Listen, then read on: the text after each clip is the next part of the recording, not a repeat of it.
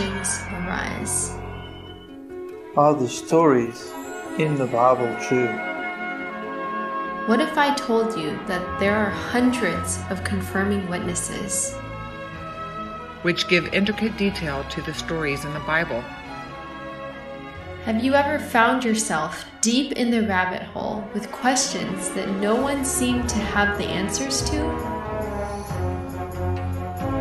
Join us the first Monday of every month at 8 p.m. Eastern Time on the Endeavor Freedom YouTube channel for our Ask Me Anything series with author and researcher Gary Wayne as he sheds light on the mysteries which have us all searching together.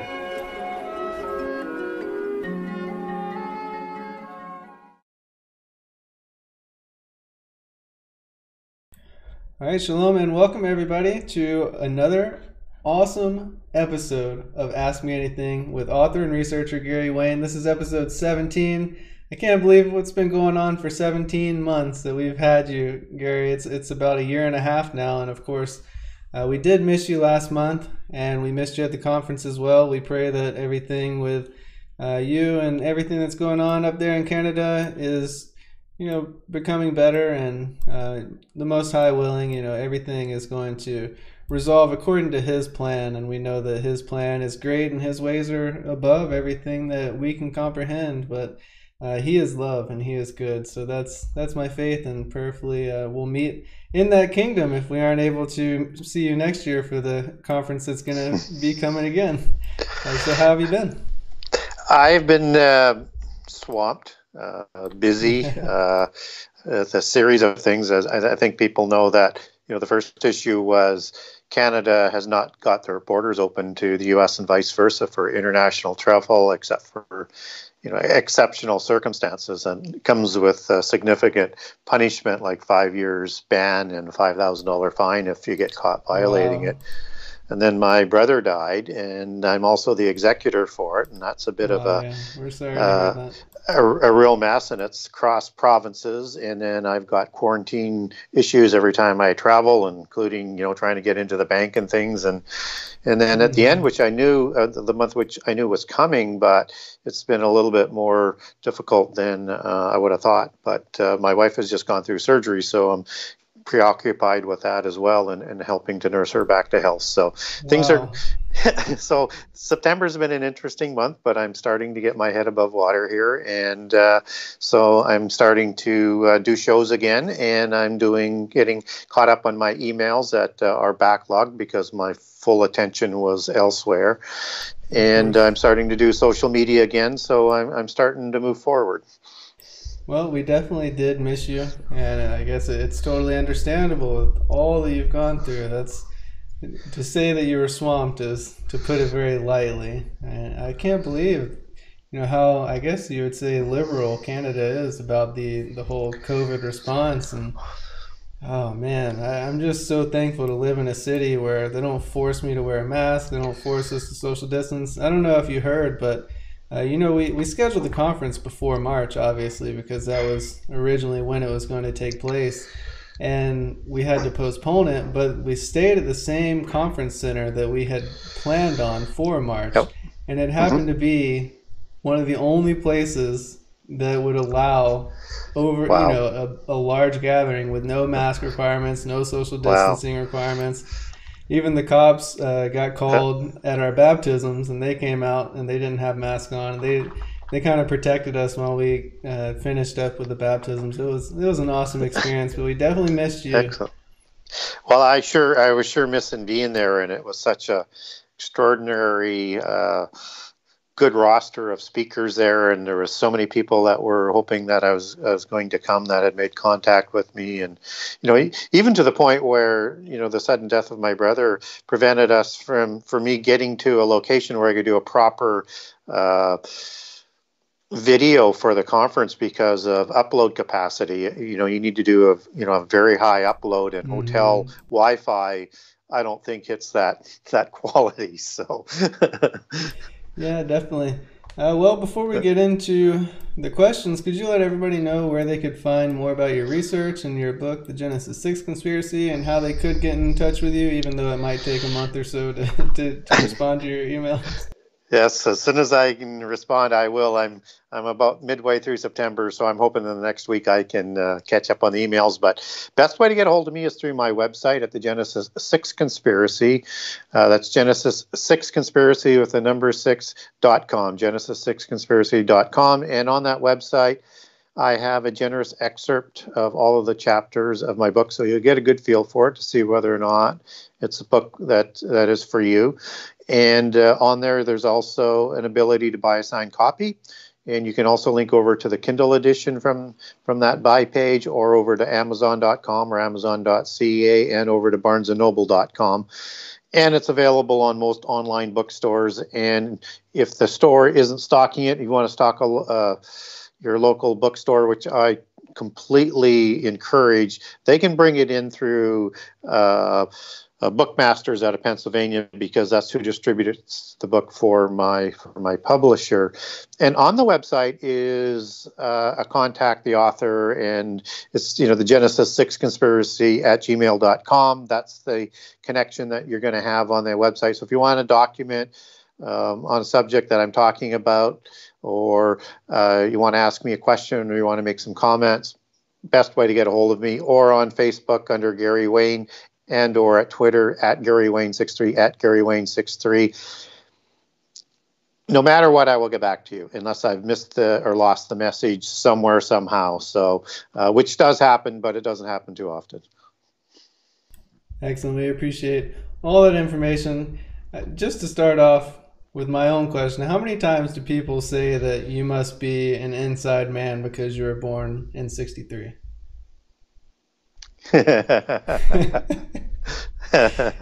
you know, people uh, love to hold on to those little things. Like we had a speaker that came to our conference, and his name was Zach Mason, and everybody was like, "Oh, he's an inside man."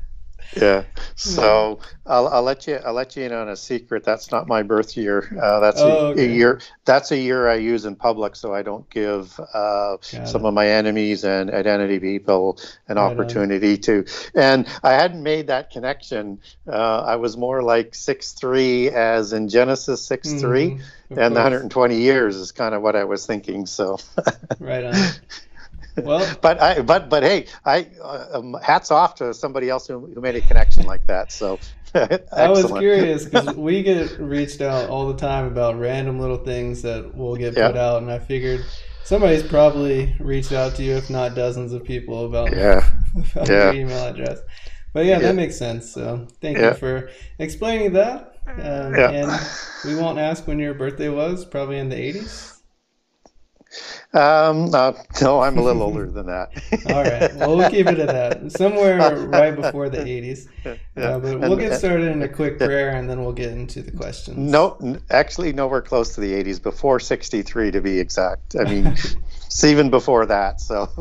well, you look very young and healthy. I'm, I'm glad to see your smile and your complexion. You look very healthy, even though you've been going through uh, so much. And I know the audience can't see you because when we share our, our video feeds for for whatever reason, it always uh, gets stuck. But I can see you, and you look great, Gary. And I can just give Thank a you. report to everybody who's listening in.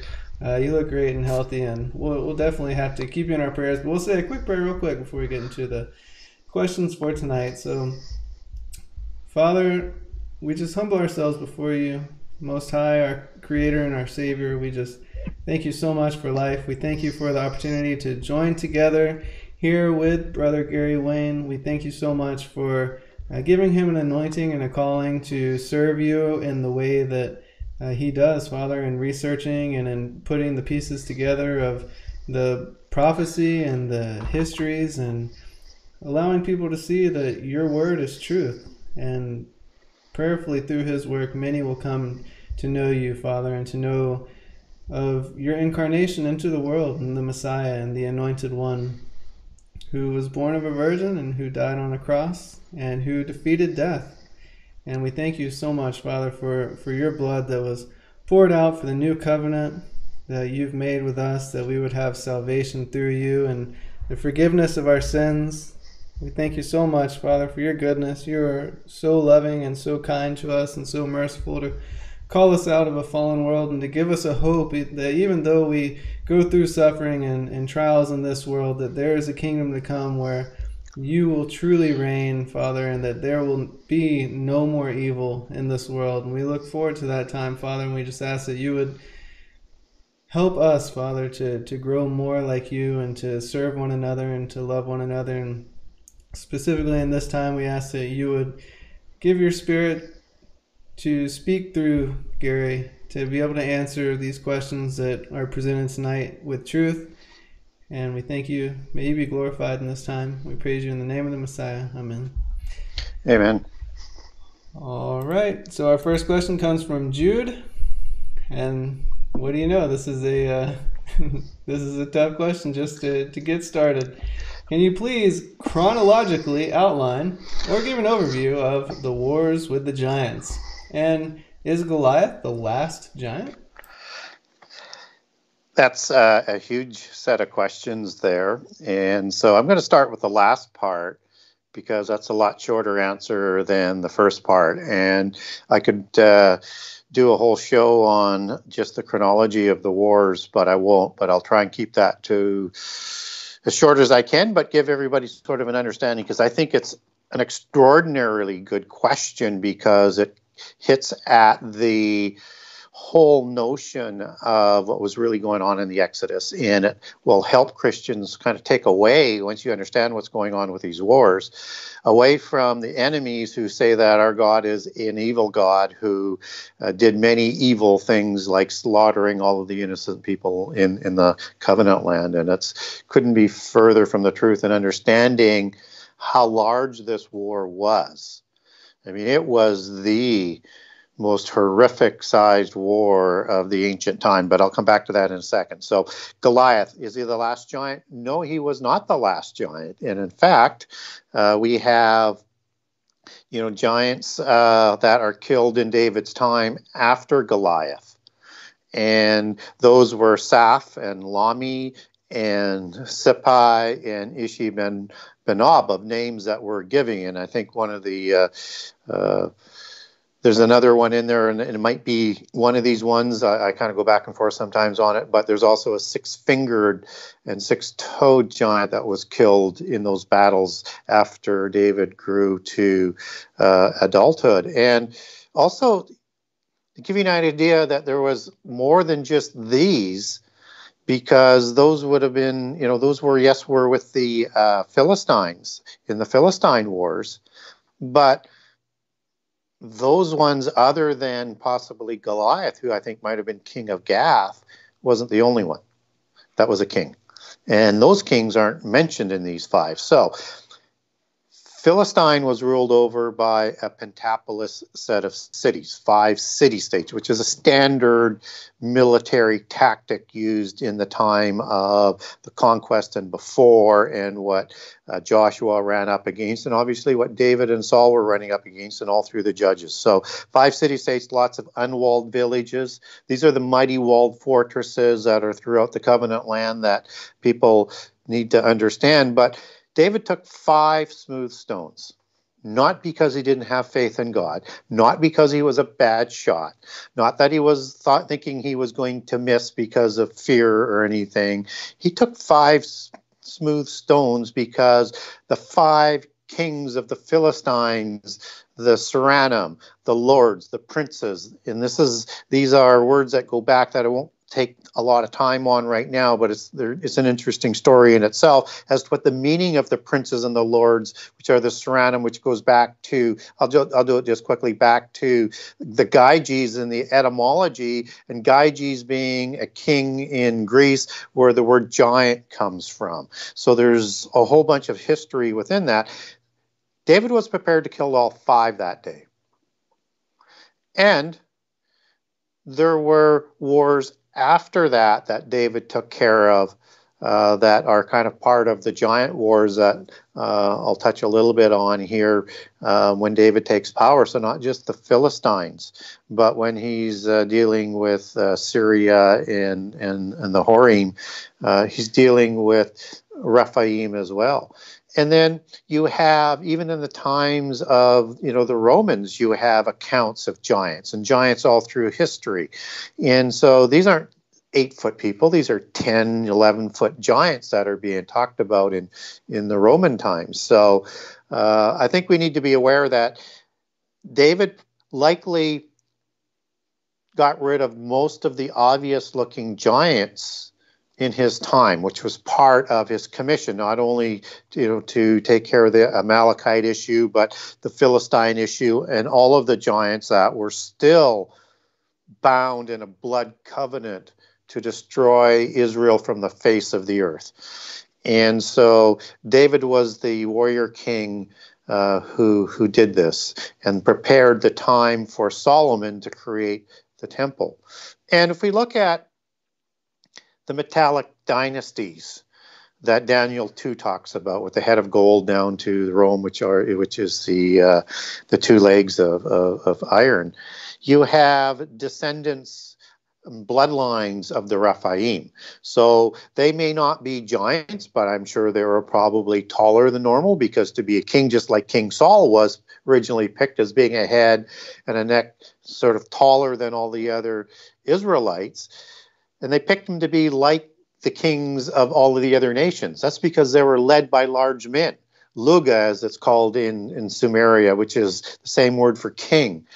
And they were led by giants. So the metallic dynasties that Daniel talks about, which you know roll that forward another, say, four or five hundred years, and you've got King Nebuchadnezzar, who's the terrible one just as there's branches of terrible ones, as Isaiah 25 talks about, in the city of the terrible ones, and the terrible ones Ezekiel 31 and 32 are talking about, many of which who have been slain who are in cells along the side of the abyss. But I'm going down too many rabbit trails here. So yes, there's many, many um, giants around the world after the time of King King David and their descendants. That could be more of a hybridization, as Akhenaten uh, would be one of those. And if you look at his facial features, you get that serpentine look. Google Akhenaten or go see him, his statue at a King Tut museum, and you're going to see that serpentine face that we're talking about. That was characteristic of the uh, of the Nephilim. So the Nephilim Wars, the first major one that we get told of in the Bible that we can ascertain to uh, uh, the War of Giants is Genesis 14. And this is well before the Exodus. This isn't the time of Abraham, and Abraham moves into the land of giants. I know uh, Og's kingdom is called the land of giants in, in Bashan, but there were giants everywhere, particularly throughout Canaan, and then hybrid giants. And what I mean by that is uh, Rephaim produced uh, nations through a human female, which would create a, lower uh, uh, grade of sort of uh, hybrid Rephaim human, and they wouldn't be as tall as the Rephaim. These would be the Amorites. These would be the Jebusites. And all of those names that you get out of uh, Genesis 10 with the offspring of Canaan, Seth, and, Hy- and Sidon, whom also have probably some of their descendants marry into uh, Rephaim, or they take Rephaim females because all of these nations are considered hybrid nations. These are the people that are talked about in the report in Numbers 13 um, where the scouts go in and they come back with a report. They report Anakim, which are Sheshai, Talmai, and Ahiman, but they also report that there are people that are taller than them. And Sheshai and the other two kings are the Anakim, and De- Deuteronomy 2 says the Anakim are Rephaim. So these were the giants. But the other peoples, the Amalekim and the Amorites and the Canaanites and other peoples that are listed in Numbers 13 are the ones that are just taller than Israel. And then 40 years later or so, when Moses is about to lead Israel out of the desert to, to start the conquest of the of the covenant land, he reminds of what ha- what happened to them and the spies and how the evil spies called them Nephilim when they're actually Rephaim, which is an exaggeration, but it also shows a recognition that the Israelites understood the Nephilim were giants in Genesis 6 and the veracity of Genesis 6 1 through 4 in its implication. But uh, Moses talked about the Anakim and the three kings and those taller than Israelites that were different than the Anakim and lived in these mighty fortresses. So understand that this was a land of hybrid giants. Okay, so you've got a combination of Rephaim and Rephaim hybrids that are dominating and populating, waiting in ambush for Israel so that they can destroy Israel from the face of the earth and stop the Messiah from coming by implication. And I'll touch a little bit more on that in a second. So that's the first war. And you have four kings of the east, and they are all giant kings. And, uh, you know, one of them is uh, Tidal, king of nations. And that goes back to the word, root word chadal, means meaning to fear. So, uh, King of Nations, Tidal means great son. That goes back the root word to Chadal, which is 1763, and that one means to fear or to be terrible. Just as King Habada of Mount Hermon in the Epic of Gilgamesh is uh, known as the Terrible One, and he is commissioned by the gods to terrorize humankind, to persecute them, to slaughter them. He's the Terrible One, and part of the branches of the Terrible Ones from a polytheist account. And so all of these are uh, giants in the east, whether or not it's Amraphel, who is from Shinar, and that means he's the sayer of darkness. You have Arioch, which is lion like. And so I'm just, anyways, I don't want to get into too many details. We have a lot of questions tonight. But understand that they were fighting against the Canaanites from Sodom, who were led by Rephaim kings and also had the hybrids with them. And then you had the Amalekim, which predate Amalek being born in Genesis 36. So these are the Amalekite Amalekim giants as opposed to the Amalekites that come from the offspring of Timnah and Eliphaz, Eliphaz being son of Esau, Timnah being a Horim, and Amalek being the, the hybrid offspring to produce the Malachim that Israel's going to war with over 400 years thereafter. And so this was a war of giants that also included the Zuzim of Ham, it included the Horim, uh, and several other nations. So this was the first war of giants in the time of Abraham. And Abraham went up against the uh, Eastern Alliance to free Lot with just a small number of commandos with him. So he went into the lion's den of giants and rescued Lot. And so you just can't imagine how how much courage and faith that would have taken to to have done that by Abraham, and then obviously how skillful of a warrior he probably was as well. So that was the uh, that was the uh, I guess the first war. So if we move into the time of, and there, there's going to be wars of giants, but not with Israel or related to Abraham. I mean, because as I said, they're all led by giant kings. But in the time of the Exodus, you have the first war as they, as Israel, a ragtag nation of slaves, is going to uh, run into the Amalekim. And these are the ones that are the offspring of uh, Timnah and Eliphaz.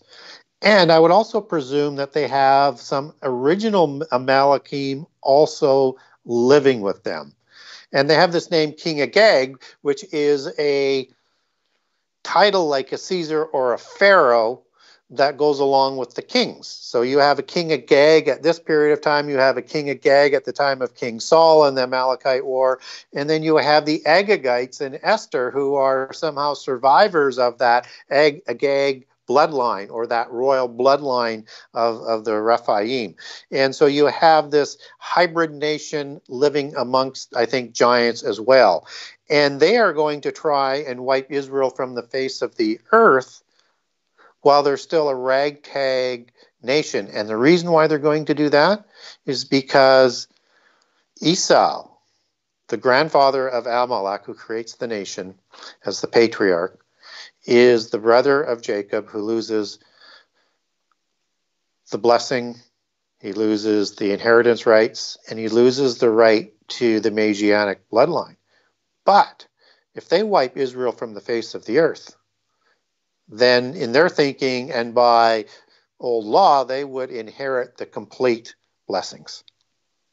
And so they had a dog in the race, so to speak, in terms of uh, of doing this. And so that's the first war. Uh, obviously, Israel wins with the help of God and Moses with his hands in the air. But 40 years later, after Moses is preparing them in Deuteronomy 1, they are going to return to the place where the Israelites rebelled against God out of fear from the giants and the mighty forces and the hybrid giants that were in the land. And they're going to go back to the Negev, to southern portion of the of the covenant land. And they're going to atta- have a war with king arad who i would say is also rephaim of negev. And it's a canaanite city and they are going to defeat uh, Arad at that battle of Atharim. The battle with Amal- Amalekim was at Rephidim, if people are looking for some of the names and places of this battle. And so that's the first battle after the 40 years in, in, in the wilderness. And then after that, they're going to have to go around Edom and around Moab and around uh, Ammon to get to fight uh, probably one of the greater battles of history, where Moses is still in charge and Joshua is, is with them, but they're going to fight the Eastern campaign before crossing the Jordan. This Eastern campaign is going to be made up of King Og of Ashtaroth, who has 60 fortress cities and numerous unwalled villages within that empire.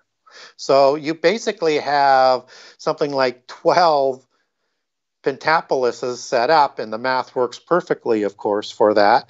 Um, and probably the most powerful king that's living in Bashan, which is Mount Hermon and home of the creation of the giants in Genesis 6, according to the book of Enoch and a very important site in the in the post-Diluvian world as well, and perhaps one of the locations to the second incursion, as I position myself for how giants show up after the flood, and or Sodom, and probably both.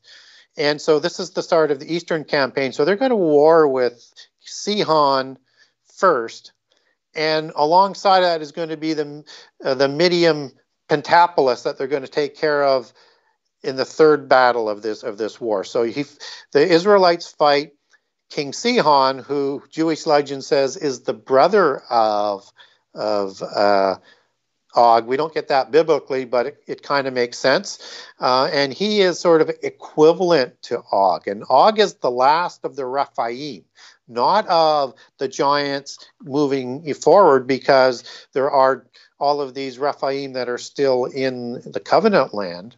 But also, uh, you have Goliath, who's a giant that goes back to Repha, which is uh, singular for Rephaim, and all of the you know the giants that I was talking about previously in the first part of the question. He's the last of the second incursion and he lives in the land of giants, which is you know absolutely astonishing. And so Sihon, or I mean that's Og who lives in the in the land of uh, of giants, um, as as the Bible says, but it's all the land of giants. So they defeat Sihon, and then they defeat Og because Og didn't come out in battle first because because he thought Sihon with his massive army and fortresses would defeat Israel, but Israel wins and they sack all of the cities and take all of the cities. And then Og comes out and he loses in the same way. And all of those cities, all of those 60 fortresses fall. and the unwalled villages. And then after that, they're going to take on the allied hybrid nation of the Midianites and their five king Pentapolis and defeat them and kill the five kings. And then Moses dies, and then they're going to cross the river, and their first encampment is at Gilgal as they cross the river. And of course, Jericho is going to be uh, the first uh, campaign. So, as you move forward in terms of this, then you start the what I would call the uh, the middle and the southern campaign. So they start in the middle of the land of the covenant, and they're going to take on the kings of let's say Jerusalem and Ai and all of those different Pentapolis cities, and they're going to swing all the way down into Hebron, Kiriath Arba. Uh, and Arba is the father of the of the Anak, as we're told in Joshua and a couple other uh, one other verse in in in the uh, in the Bible that he's the patriarch, one of the few patriarchs of the Rephaim that were given names on, and they take on all of those massive alliance and pentapolis of kings and city states uh, in the south.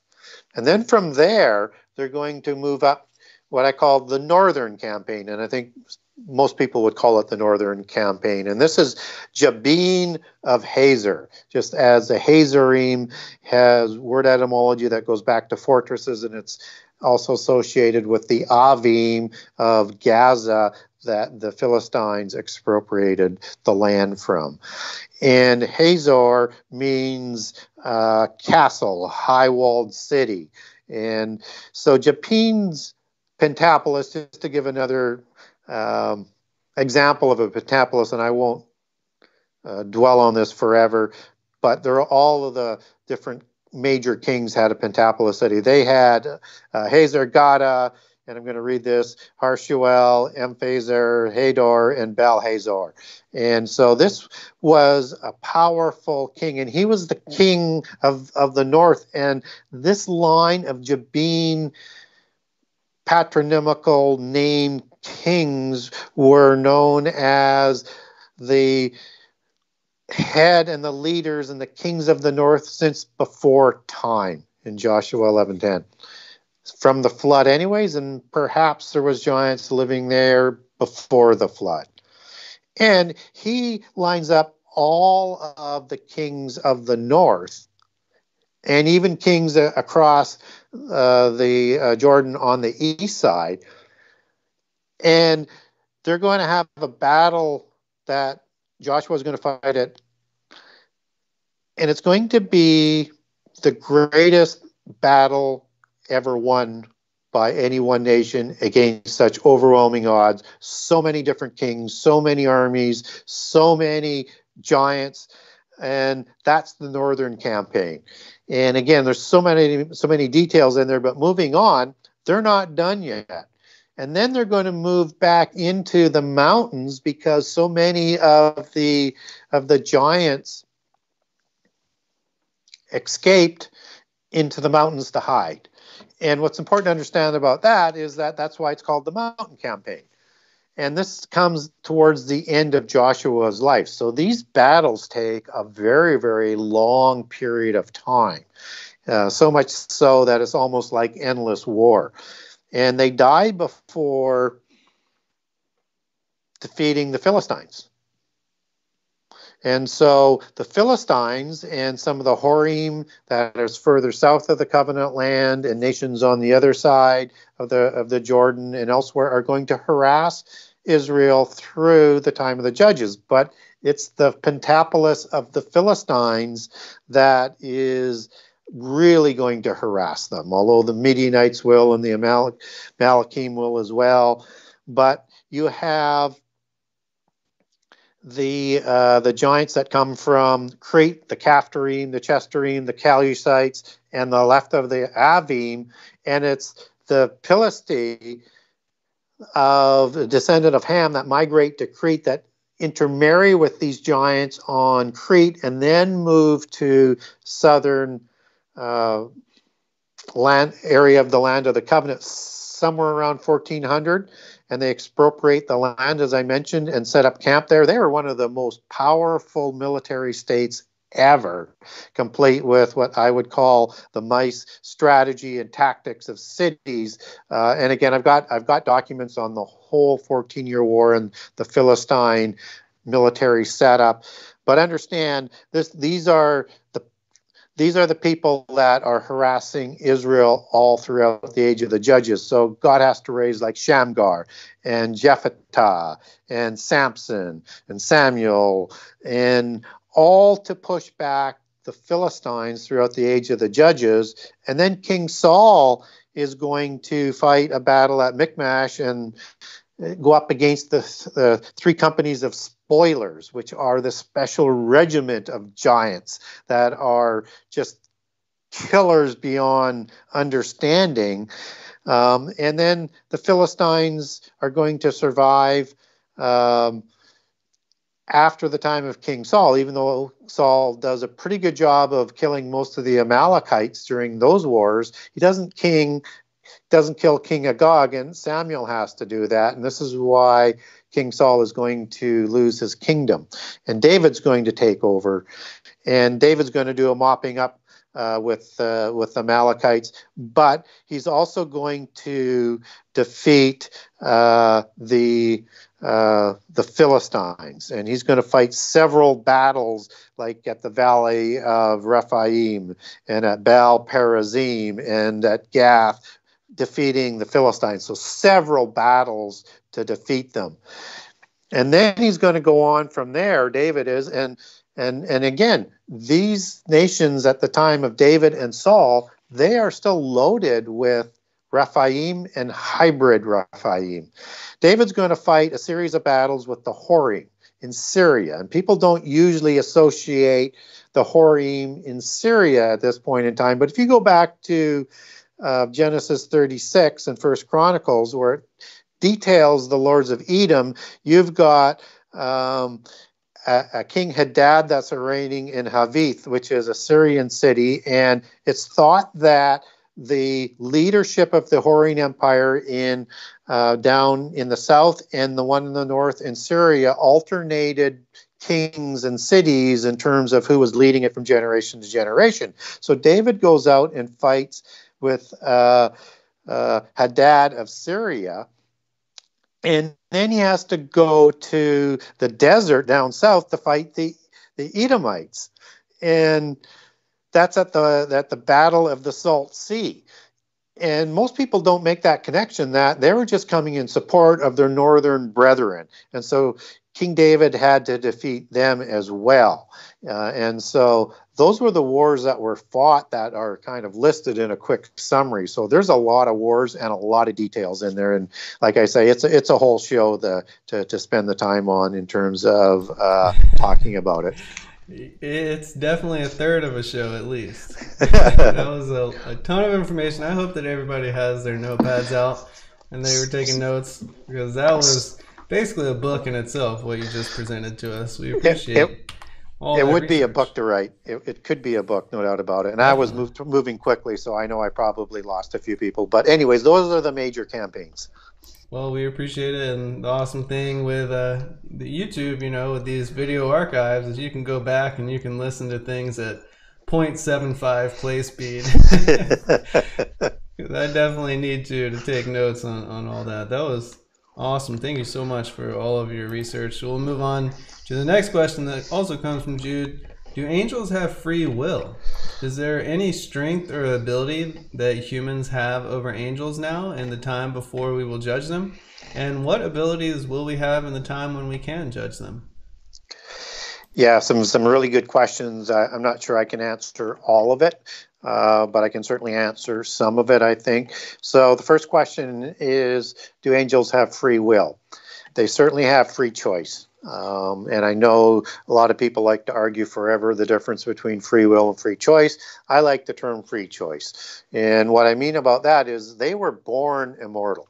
They may not have had a choice in that, but what they did have a choice in is to follow God's ways or not. And many chose not to. And that was their choice. So they have free choice. And they were granted power by God, whatever those powers were and whatever those governing areas were, certainly included the earth, uh, they were given those powers. And not all of those powers have been reined back in. So let's separate what happened then before the flood to what happens after the flood.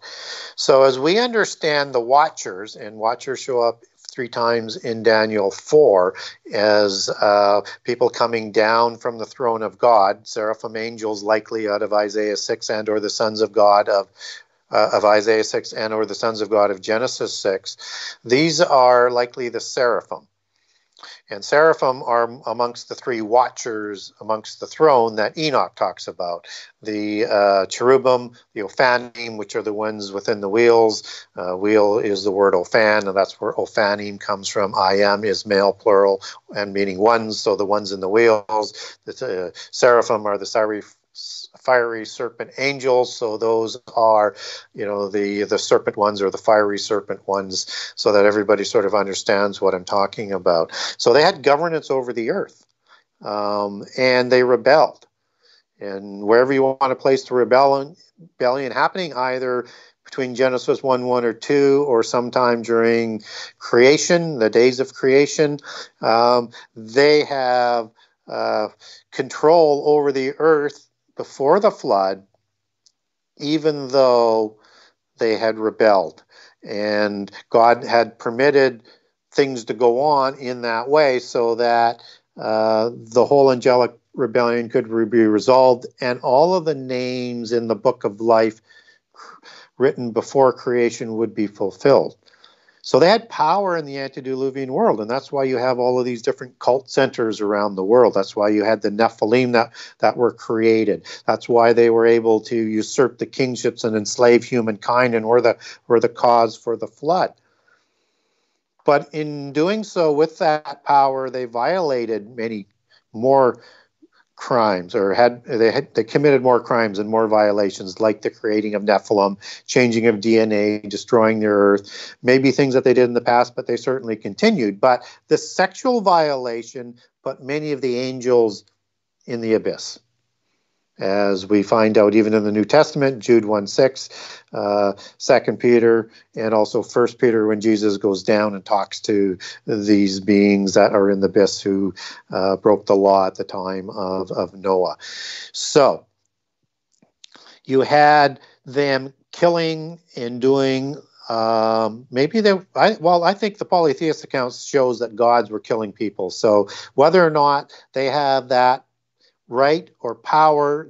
Seemingly, they either killed directly humans or had their offspring do it for them, and their the people who carried water and worshiped them kill humankind and have absolute power over humankind. And I think they probably did have that power that they would exert directly over humans as well as part of the powers that they were created. I think that changes a little bit though after the flood. Not only do the giants seem to be smaller, um, not quite the same type of demigod that's created uh, before the flood, but I think the ruling gods are degraded as well. And that's probably why you have satyrs show up after the flood as part of that degradation, knowing that Azazel would be a seraphim, uh, from what I said previous, and that he's now being depicted as a goat god or a satyr. So I'm thinking there's a degradation of the power, even though there's the council of the gods that rule over the 70 nations, council of the gods, Psalms 82 uh, 70 nations in Deuteronomy 32, and the extended nations as they spread out after Babel after that. But there would come down to that 70 and up to the Council of Gods. And then you, you've got Satan as the prince of this God overseeing all of that, and the world is still in, in control of them. But they don't seem to have as much power over humans, and they seem to rely more on the Rephaim and the demigods created after the flood. So I think that's been pulled back, and and the ability of the giants was was pulled back. But that doesn't mean that all of the angels went to the abyss. Only the ones that were the worst of the angels, and only the ones that were impassioned. So they have been exerting power over, and I think they have extraordinary power. And the only way we have authority over them, uh, and including demons who are not as powerful, although there are some that to to cast them out we're told that you have to fast and pray for long periods of time. There's certainly a level of demon spirit that is more powerful than the average one that possesses humans. But you have um, these powers that um, will also come about with the angels i think uh, in the end time just as you have uh, antichrist receiving power from satan and probably azazel um, that he will actually show in the end time. So you have this power, however much it's been restricted, that is still there. Uh, so we don't know. I don't know what that extension is. What I do know, though, is that none of their power has power over your spirit. And if you are praying uh, with Jesus and with God, you can push these back. And it may take some considerable effort or time, but you can push back that power. But your faith also has to be very, very strong as well. And I know many of the people who contact me, and as myself, I've had spiritual attacks. So I know you can push them back. But I don't want to diminish the idea that there aren't these very, very powerful entities because there's a hierarchy of demons and there's a hierarchy of angels and they have different powers. So we need to be aware we need to be aware of that, but nobody is more powerful than the power of God and, and Jesus and the Holy Spirit. Now, as we roll forward through the resurrection, uh, we're going to be raised up like angels and we're going to judge angels. But we're also said we're going to be like angels. So we, our position will probably be a little higher and our roles a little different simply because we've had to overcome through free choice with very little knowledge, and the angels had extraordinary, intimate knowledge of God, but still rebelled. We have a small piece of knowledge, and our immortality has to come by faith. And so our choice, I think, is rewarded my speculation, my understanding, uh, to a higher degree that may raise us up a little higher. Certainly, we're going to judge the angels who persecuted humankind throughout uh, our, our, our, our period.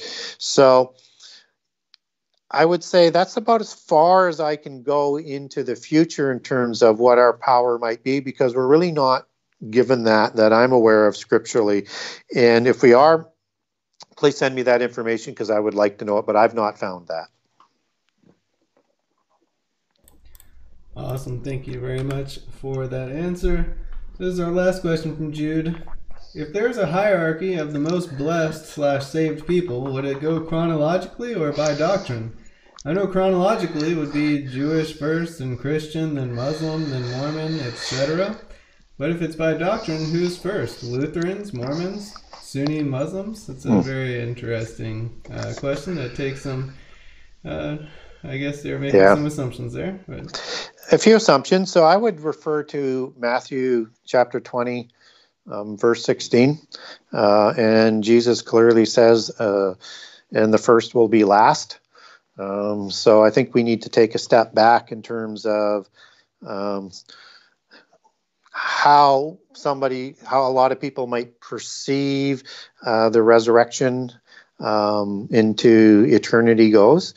Um, I don't think that there's going to be a, a, big difference for a lot of people, but there is a, certainly a certain difference. And I understand this question. Hopefully, if I understood it correctly, that we're really talking about the resurrection and who's going to be raised and in, in what order or by what what doctrine. And so I would then, um, you know, refer to um, 1 Corinthians 15, 15 uh, 23 uh, and 24, I think. Uh, and we get a chronology of the resurrection.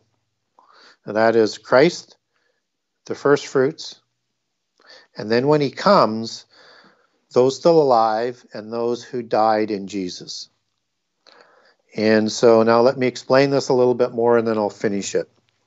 And so, obviously, Christ is the first fruit of the resurrection and made all the other resurrections possible. We understand there, there were some that came out of their graves at the resurrection of Jesus, and they may already be in heaven. But those aren't all of the first fruits. But by the time we get to Revelations, and I look at Revelations in, in a chronological order, uh, that you have the 24 elders and I think those 24 elders are probably made up of New Testament and Old Testament. So they would be part of those first fruits. And they're already in place before the seals are open, just before the start of the last seven years. But then we also have Revelation 6, which is the, uh, the martyred saints martyred for Jesus. So that is saying martyred saints from the time of Jesus' death to whenever the start of the last seven years comes about in that period. And they are depicted in heaven and told to wait for those who are yet to be martyred like them that will come out of the tribulation. And so these are the martyred saints before the last seven years. And the Revelation 7, these are those who come out of the great tribulation of saints, not the great tribulation of the world, that happens after the abomination that Matthew, Mark, uh, and Luke talk about, but the tribulation of the saints. These are the ones who are killed in the first three and a half years. These are these are part of that first fruits of the resurrection. Then you have, I think, the two witnesses that are going to be part of those first fruits, and the 144,000. We're not told the 144,000 are slain, but they're shown in heaven in Revelation 14, and they're called first fruits. So I think that's the first set of the first fruits. Then you have the second Exodus. And that's Ezekiel 37 and a whole bunch of other verses. But in, in Ezekiel 37, you have not only the second Exodus that starts at the, uh, say, verse 14 or 15 or 16, but before that, you have the dry bones. That's a resurrection of all of Israel because this happens after the abomination after those in Judah recognize the one they pierced and will mourn for him like their own only son. This is after they see the sign in the sky and the abomination. And they're going to be joined by Israel, who has awakened because of the 144,000 um, in the first three years and are waiting for Exodus. And when the Exodus happens, that's led by Jesus, but you also have this resurrection so that all of them who have now accepted Jesus who were living, and then all the ones past are resurrected, and they will go under the judgment of Jesus of that time. And those uh, on to, as, as Daniel 12 talks about, when his people at the time of trouble, the time of Jacob's trouble, as Jeremiah 37 talks about. This is the last three and a half years. Those from the dust are, are risen as well. They're talking about Israelites, not the church resurrection. We have to keep church prophecies separate from Judah and separate from Israel and apply them specifically to each to get the full understanding. And so you have that resurrection. And then you have the resurrection of those who did not take the mark of the beast, yet. Uh, excuse me, those who did not take the mark of the beast but were killed and beheaded for not taking the mark of the beast, and those who didn't worship in the last three uh, half years, worship Antichrist or uh, Satan. And they're resurrected to rule with Jesus in Revelation 20 for the millennium. So that's the next resurrection. And then you have the resurrection at the end of the millennium, where you have the second death for those who are going to uh, be judged to go to the second death, and according to to Romans. Um, chapter 2, as I recall, um, according to what's in their heart. And I leave that judgment up to God and Jesus, whether or not anybody is saved or not. But they're going to be judged at that time, I think either into uh, eternal uh, eternal second death or uh, into into eternity. So, when I look at how the chronology is going to take place, those are the buckets that I think Scripture tells us is the order. So hopefully, I answered the question correctly. Definitely, thank you very much. Uh, one of the verses that came to my mind was in Galatians 3. You know, it says, For you are all children of God by faith in Christ Jesus, for as many of you have, have been baptized into Christ have put on Christ. There is neither Jew nor Greek, there is neither bond nor free, there is neither male nor female, for you're all one in Christ Jesus. And if you be Christ, then you're Abraham's seed and heirs according to the promise. Uh, so I, I think that you definitely got into a greater depth, but that was my very basic mind thinking there.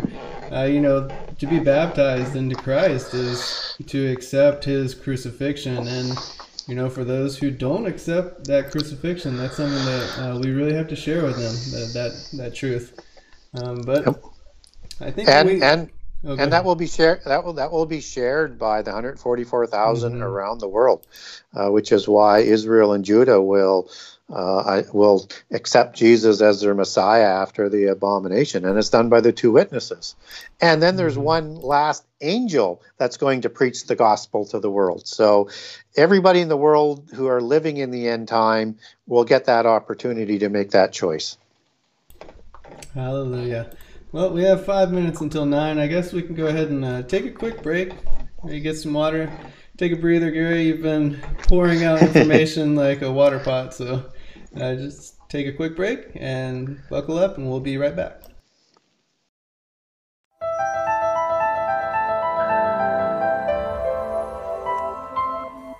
As a bookstore for truth seekers, it's our goal to make ancient manuscripts which were once held captive by secretive institutions available for public consideration. In our generation, where wisdom has increased, as Daniel the prophet foretold, we have access to many of the testimonies our early church brethren were persecuted for preserving. After being hidden for centuries, these manuscripts have been leaked from various sources throughout the earth and it's our goal to gather these sources into printable form to make available for all who seek the ancient way. If you're looking to deepen your studies of the biblical narrative, find these ancient manuscripts and more at sacredwordpublishing.com.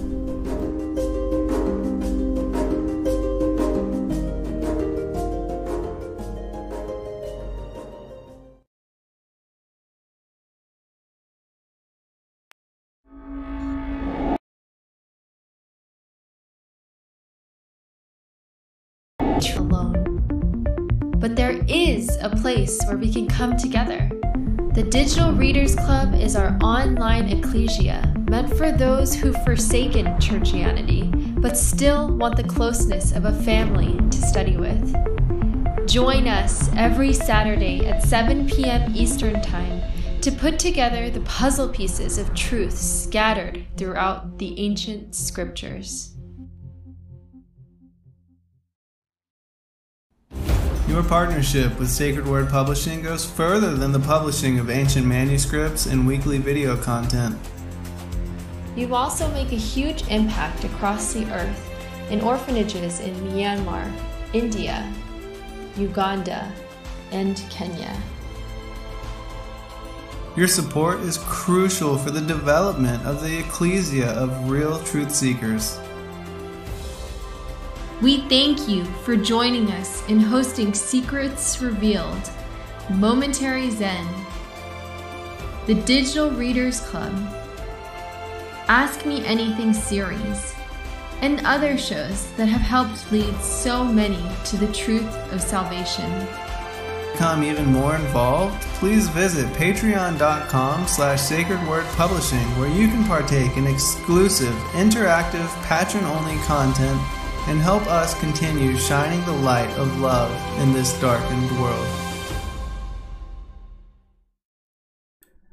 All right, welcome back, everyone. I'm glad to get back into the questions. We got through a whopping three with the first hour, but I know we spent some time catching up, and, and it's definitely important that uh, Gary, you just let the Spirit lead you and share as much information as you can. Uh, we'll always prayerfully have next month to catch up on anything that we don't uh, get to cover tonight. But Gary did say that he's expecting to get through the rest of the questions, so let's go ahead and get started. This one comes from Sadang in Daniel 8 10 through 11. It says, And it waxed great even to the host of the heaven, and cast down some of the host of the stars to the ground, and stamped upon them. He even exalted himself as high as the prince of the hosts. What time period in the tribulation is this taking place? And could it be part of a counterfeit Armageddon? And do you think the Antichrist will parade in chains the defeated heavenly angels live on CNN in front of the world to see, deceiving the world into believing the angelic good guys are the bad guys slash the enemy? Yeah, excellent question by Sarang. And if my memory serves me right, he always asks very good questions about the chronology of the mm. end time and events in the end time. And I, am sure he's uh, uh, probably a, a, very, very well uh, and educated and knowledgeable Bible uh, prophecy student. So uh, I admire some of his questions in terms of what he's zeroing in on. And so when we when we have the uh, the host of heaven that is going to be um, cast down to the ground and trampled on.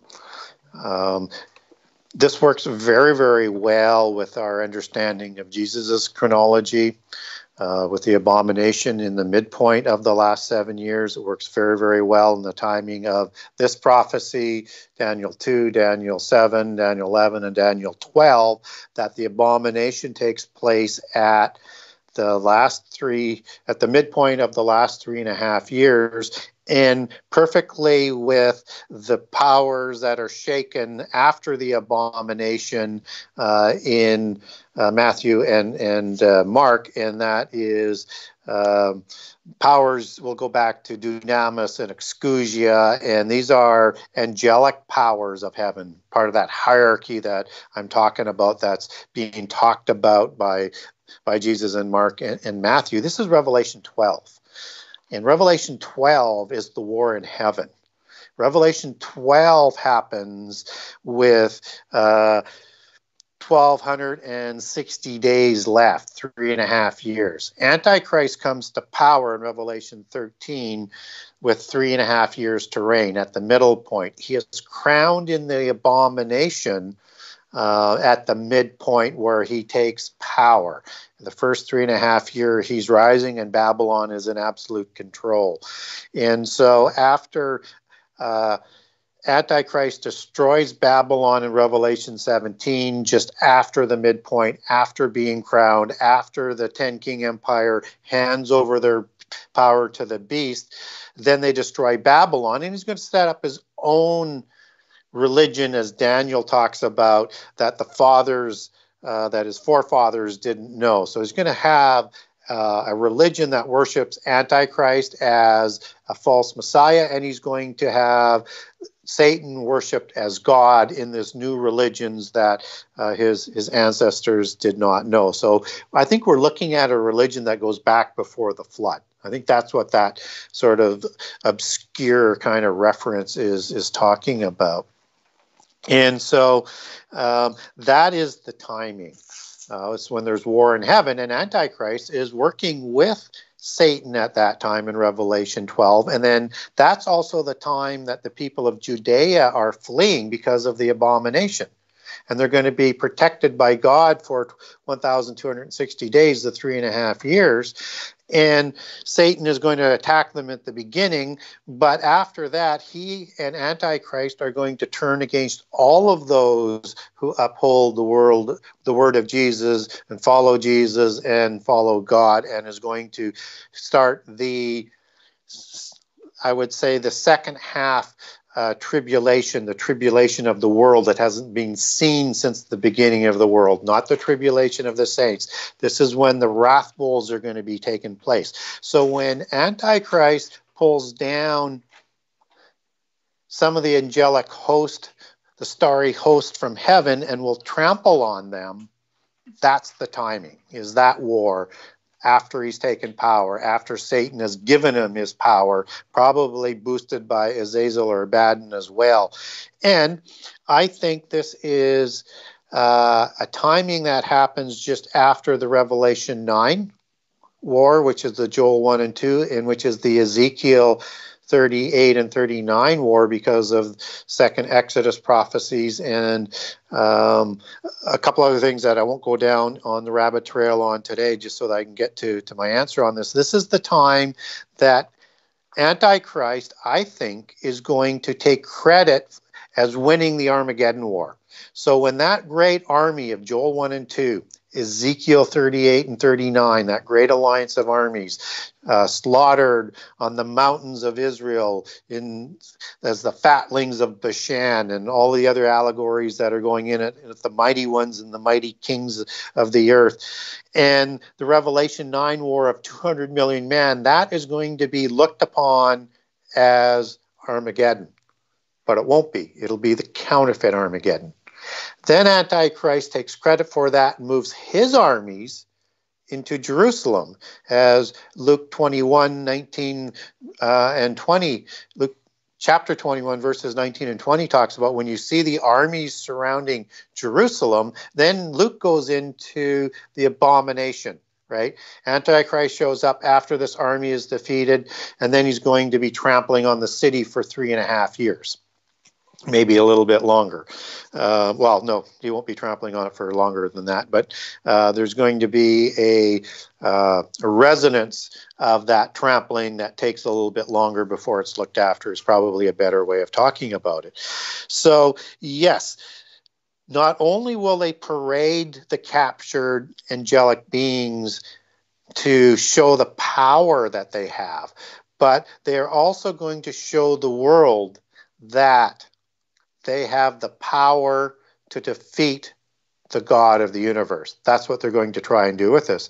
And also remember that they also killed the two witnesses, although God calls them up after three days. That didn't quite won't quite have ended quite the way that they wanted it to happen but with these ones they are going to have them as showpieces and it's to convince people to take the mark and it's convincing people to worship satan and and uh, Antichrist, and it's to convince people to fight with them against God and His loyal angels and against Jesus and the Holy Spirit. So, yes, I think all of that is going on, and that is a midpoint.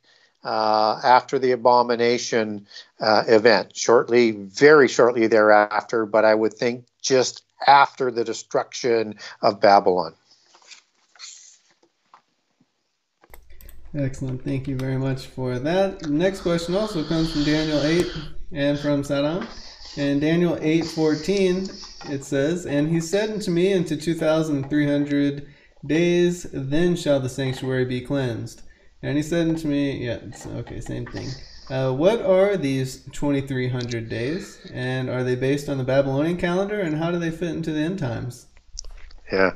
So these are days as opposed to years uh, because we need to separate how the terms are used. So when you get the 70 weeks of years, those are obviously every day of the week is a year. And so we don't want to overlay that part of prophecy onto specific days. And so in Daniel 9:27 that's the last week of years, that's the last 7 years and it's split into the middle of two 1260 day uh, periods to three and a half years of 30 days, which is standard for biblical prophecy years as opposed to uh, the Babylonian calendar or any other calendar. So, this is, I think, prophetic years based on prophecy and Hebrew tradition, uh, and again, not uh, you know, accounting for the jubilees of the years as the prophecies don't tend to look at it from that perspective.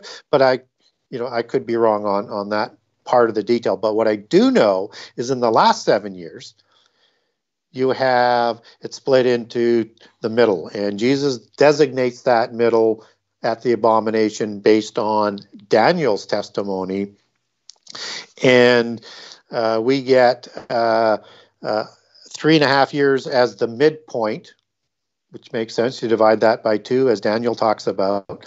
But then you start to get into these days that there it can be a little bit obscure, and again, it's hard to know some of the days. So let just let me tell you what I'm talking about. So, Antichrist is going to uh, rule for three and a half years, and that seems to match up with the period in Revelation 12 of 1,260 days, which is 12 30 month, uh, which is uh, three and a half years of 30 month calendar dates. So you have 360 days in, in, in, in a year. And then in Daniel 12 11, you have at the point of the abomination, there's going to be 1,290 days from the time of the abomination, and blessed are those who are alive for 1,335 days.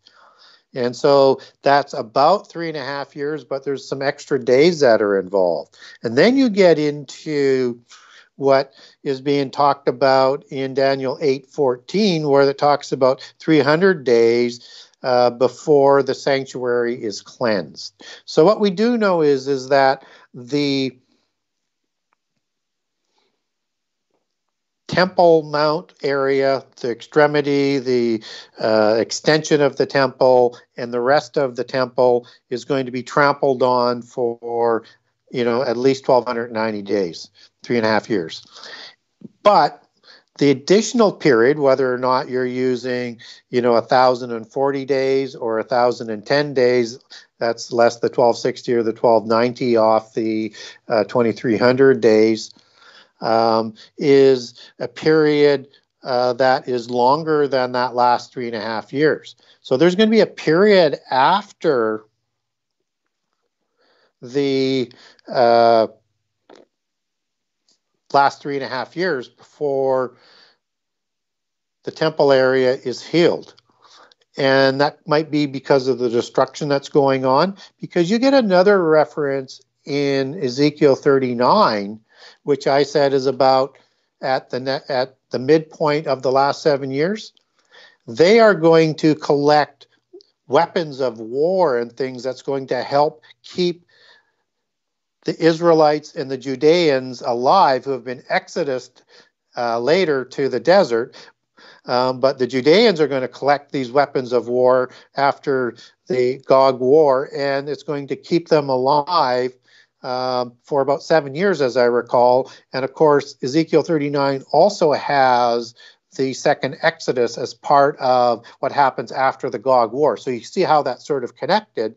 And then that matches up quite well with what Daniel is talking about for this additional three years, right? So I think that's how that comes together. And that's when Israel would come back to Jerusalem uh, after being in the desert after being beyond being kept there and protected by God till about three years after Armageddon, and that matches up that the temple will have been uh, cleansed by then, or the sanctuary will be cleansed by then, and then everything comes together to go forward into the millennium. I think that's how that all comes together. Well, that's a very great perspective. Thank you for sharing. I'll move on to the next question that comes from Matt. Have you ever heard the theory that Francis Bacon, a 33rd degree Mason, edited the final version of the King James Bible in 1611? Also, yes, that I. Go ahead. Also, that he may have altered it and left out some books purposely. If so, do you believe it may be true? Yeah, I, I'm not convinced that they left out books because there was an apocrypha that was part of the original edition and publishing of the King James Version, and you can get that still today. It's the King James Version with the Apocrypha. Uh, but because it was Apocrypha, it was, let's say, a couple hundred years ago, left out. But I would encourage people to read those because there's some terrific books in there, like the Book of Wisdom, First and Second Ezra, uh, Baruch. It provides some extraordinary information and is very, very consistent with Scripture. But it is apocryphal, so you have to read it in that sort of vain uh, thought. But it does match up quite well with, with Scripture.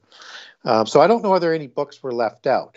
Um, I don't haven't found any research uh, books that were collected by the the church fathers that had put into the original canon. You could argue back then there might have been books were left out, but I'm not convinced they were left out at this point in time. But I'm open to that, uh, and it sort of goes as to why I would be open to that, would goes to the first part of the question.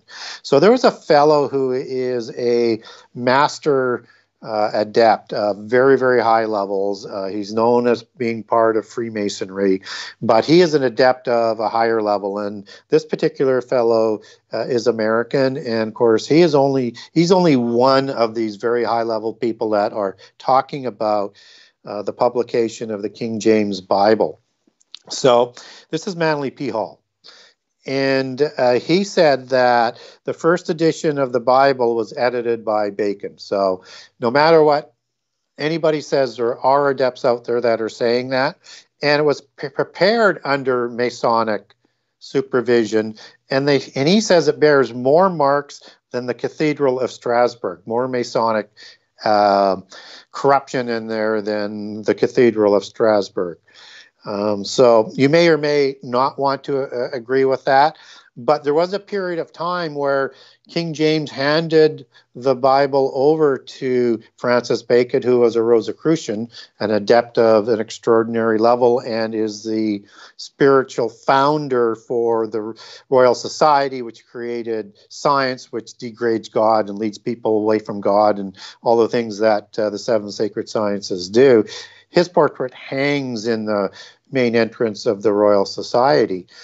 And Bacon, not only was he a Rosicrucian and an adept of one of the highest levels of that period, uh, maybe the highest of that period, uh, except for some of the royal Masons um, and know that King James is an initiated Freemason, but he's also a Royal Mason of even higher orders. That's a symbolic initiation. He's a bloodline. He of the most ennobled bloodlines of the Stuart family, which was even thought to be more ennobled than the Merovingian bloodline.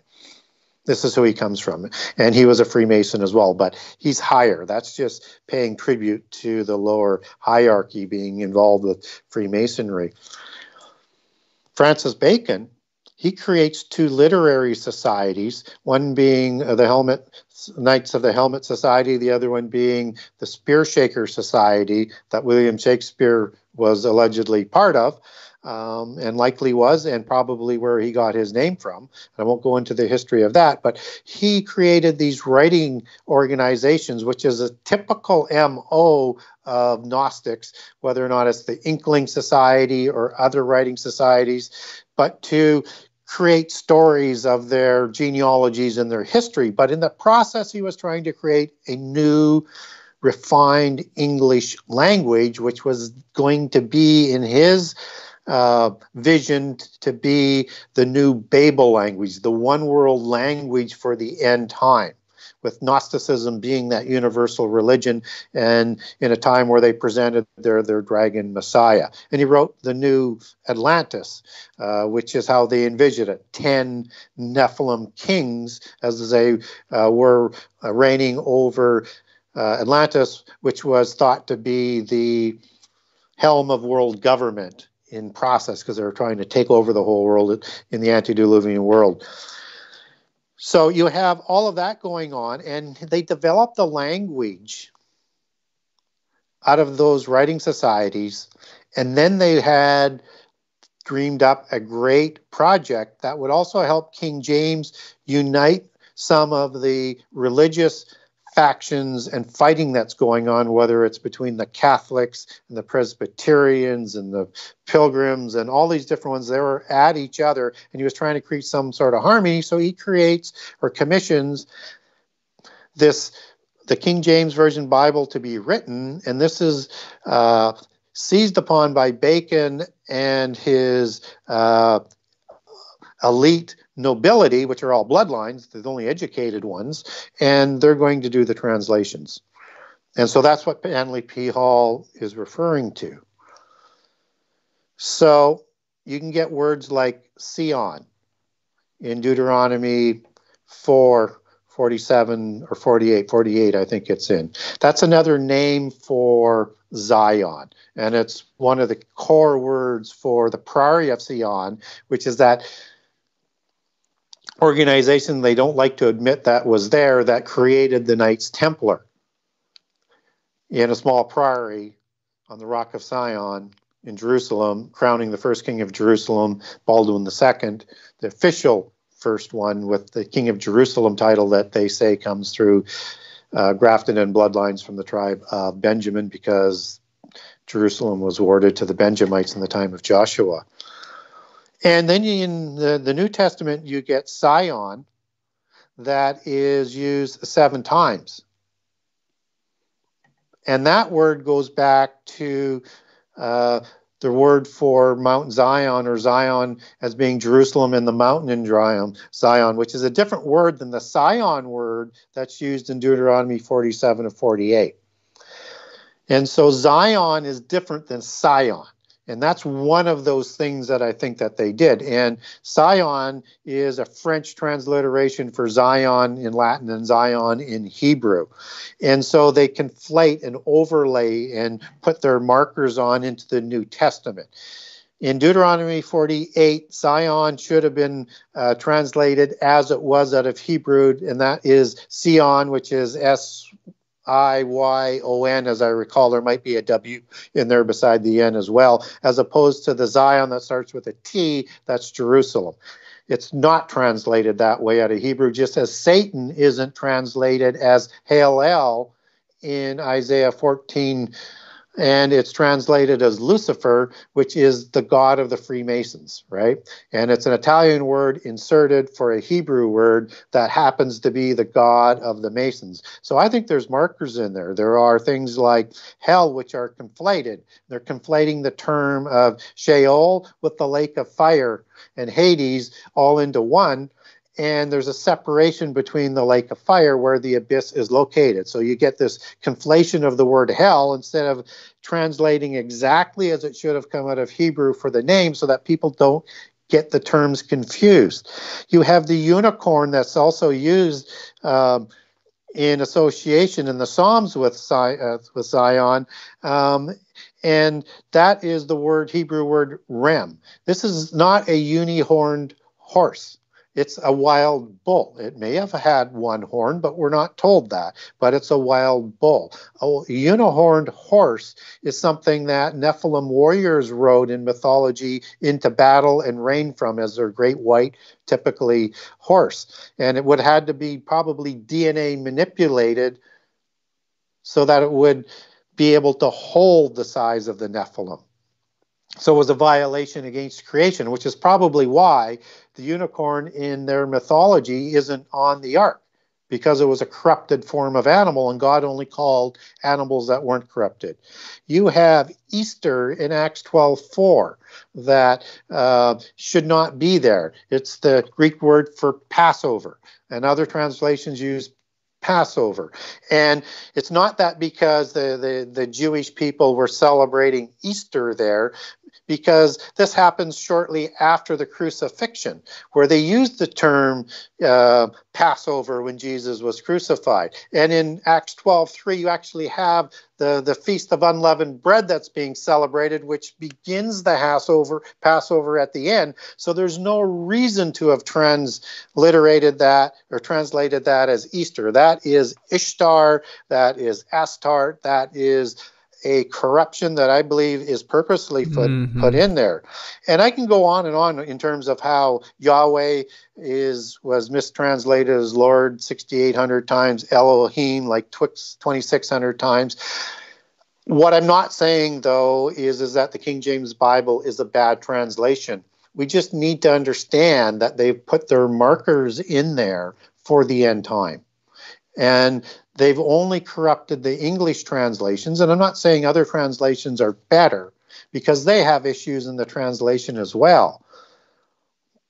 And the gist of the story and what's written in the Bible isn't really changed. They've just put their markers in as, and that's exactly what he calls it Mason marks, so that they can come back in the end time and say, See, we have more knowledge than this, and we had control of that, and we've had control of this knowledge since the beginning. And it's going to be used as part of their deceptions, and then they're going to convert the Bible to an allegorical interpretation and into the mysteries where everything is defined by allegory. So I know that was a fairly long answer, but I wanted to give some detail to that. Excellent. We really appreciate it. Our next question comes from Leo Key. If we are mixed with the enemy bloodlines, how many people do you think are? And how do we deal with that?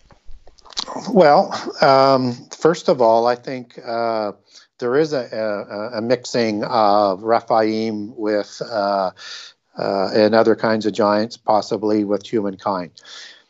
We don't know what the DNA markers are or the gene of Isis is, but I'm sure there's a fair bit of that sort of genes that are out there, and it's the genes that might produce the bloodline or the type of the blood, because genes produce those types of things. And what we do know is Rh negative is has been inserted into the human um, blood types from just being positive. We've got the, the, the matching negative types. We do know royal families like the Windsors are, are O negative, and they're overwhelmingly Rh negative bloodlines out of the pure blood families.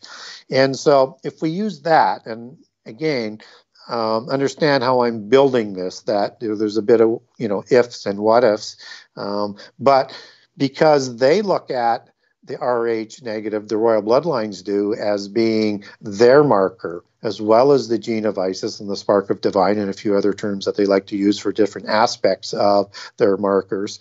Um, there's a reasonable bet that we can sort of use that as something to make a basis for answering this question on. So, in the world, about 15% of the bloodlines are Rh negative. Um, so, and there's a heavier concentration that is in northern France that gets as high as northern to southern France down towards, make that not northern France, make that western France and southern France as you approach into Spain. That'll get you, you know, 20 to 25 percent. Um, in terms of Rh negative percentages. And then the highest percentages in the world are the Basques, who believe they uh, were survivors from the antediluvian world and settled in northern uh, Spain and then settled uh, and created post diluvian civilizations in Egypt and Scythia, where uh, polytheist uh, mythology talks about the giants escaping Tartarus to show up after the flood. And um, in Sumeria. So they believe they're the most purest of the negative bloodlines, and they run somewhere, depending on who you're talking to, 50 to 80 percent Rh negative. So those are the only metrics that we kind of have. Now, all of this doesn't mean anything for salvation. If you inherit uh, Rh negative or their gene somehow, that has nothing to do with salvation. Only your faith in Jesus and in God and the Holy Spirit. And if you accept Jesus and God as your Savior and your God, then Jesus' sacrifice will cover all of the sins of the world except for blasphemies against the Holy Spirit, and seemingly as that relates to the mark of the beast, because they are not forgiven. Um, and they will spend their time in, in the lake of fire, uh, those who take the mark. So, something to do with violations of creation. So, but if you if you if you have that innocently, uh, not by choice, then it has nothing to do with salvation. Only your faith does. And I also believe that if somebody was purebred Rephaim or Nephilim, if they had accepted Jesus um, and God as their God, and of course I know Jesus um, um, you know, only came along a couple thousand years ago. Um, but if the Nephilim had followed God as Abraham did, with faith in God and followed his ways, I think they would be saved as well. But whether or not any did or not, we don't know. Um, and again, I leave judgment up, up, up to God. So I think uh, it's not a salvation issue. Uh, I think you have to choose Satan, and I think you have to choose Antichrist. You have to choose the fallen angels and to follow them um, and to deny Jesus and deny God. So I don't think physical characteristics mm-hmm. have anything to do with salvation. Amen to that. Uh, yeah, I was spending the last day of the conference. Uh, we actually stayed up late at night and Rob Skiba and a bunch of us joined together and we were all just basically having a, a Q&A with Rob and he said basically the same thing. Uh, but one thing that was really interesting, he was talking about the Shroud of Turin and apparently the there were blood tests done on the Shroud of Turin and it came back Rh negative. That's pretty Yep. Pretty Well, interesting. very, very, very, very interesting. But um, and there was and there is Rh negative blood that would be in Israel, but I'm not convinced it's part of the Davidic line, which Mary would have, you know, which Mhm. was from. Um, and we'll have to wait and see whether or not that that is uh, actually the the shroud of, of, of Jesus or not. So Mhm. and or that's the real shroud that uh, Jesus had. So um, I, I would like to think it is, um, but uh, if if that blood is Rh negative, that might lead me away from that. Excellent. Well, we appreciate your perspective and sharing all this information. Our next question comes from Facts Not Fiction. If we know day one of the tribulation starts on a peace deal, then we know in seven years God returns. So, how is it possible for the enemy to fake a timeline unless they set up a fake peace deal ahead of time? Um, well, yeah, you you, you have to uh, you have to take all of that in into to account, and there will be a number of peace deals along the way, and so you know one of the things that is uh, happening right now is is you have President Trump creating some peace treaties. So there'll be more of this, and as it goes, more and more people will be. Um, you know, looking to that. But the peace that Antichrist is going to bring in will prom will he'll promise after that Revelation nine war and the Gog war, the Joel one and two war. That's the peace and safety that he's going to be promising coming back as Antichrist. And he's going to use that war as the counterfeit Armageddon in, in sort of my understanding. And so that will be um, uh, his act to bring in the millennium as the Messiah. So that means then there probably should be some peace deals that people are going to follow before that, right? And Antichrist is going to be offering you know peace to the world that starts the the last 7 years as one of the negotiators. So we need to be very very careful not to overemphasize one aspect of prophecy as it conflicts as it might conflict with other prophecy because it all has to intermesh. So how they're going to set up the the the whole thing is they're going to have there's going to be wars that are happening at the end of the birth pangs. And then you've got wars that are going on at the seal openings. And then you've got the the war of the trumpets and then you've got Armageddon. So you've got these series of wars that are going to be happen. They can pick and choose anyone they want of that that period. And uh, but to to deceive Christians with the peace deal probably doesn't happen. But they deceive people with the other aspects of the counterfeit, of the false prophets, of the false resurrection, of the counterfeit Armageddon, of uh, uh, Satan and Antichrist appearing like they're the good people, and that the Christians are the evil people. That the God that they make out God to be the evil one of, of the of the Bible. So it's not the peace deal that that uh, fools people. In fact, I think Christians are going to be pointing to the one that uh, negotiates that start of the last seven years as being Antichrist, and so fervently that they are going to be sought out as enemies of the state because he's going to be this rising star in the reign of Babylon and the reign of the 10 kings that comes out of this this covenant and they're going to be persecuted and that is the tribulation saints that we see in Revelation 7 in the first three and a half years. And we know Michael doesn't prevent uh, the empire, 10 nation empire, from rising and coming to power. He only prevents Antichrist. So if he's the restrainer, he's gone by the midpoint and then also comes back shortly after to fight with the war in heaven. And that's when he stands in Daniel 12 at the three and a half year point. Or shortly thereafter when that battle takes place. And we also know that the Holy Spirit, if that's the restrainer, it's still here in the first three and a half years because uh, Mark and Luke are talking about the wisdom that's going to be provided to the tribulation saints.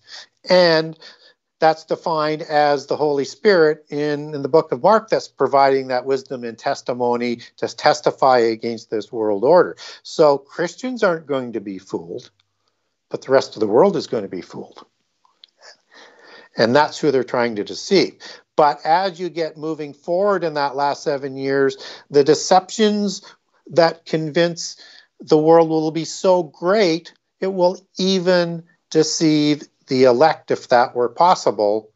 And of course, it is because Jesus said even the elect will be deceived as you're moving forward into that last seven years. So it's not necessarily the peace deal, I guess, is the short answer.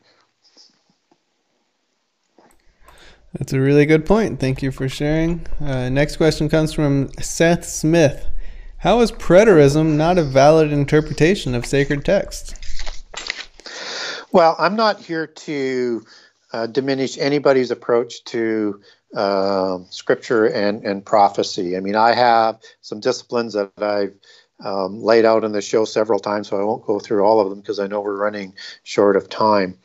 But one of the premises that I do is I don't leave out inconvenient passages. And generally, when I'm debating with uh, people who follow preterism is is they leave out passages that they don't like. Like they say there's no last seven years and the abomination has already happened.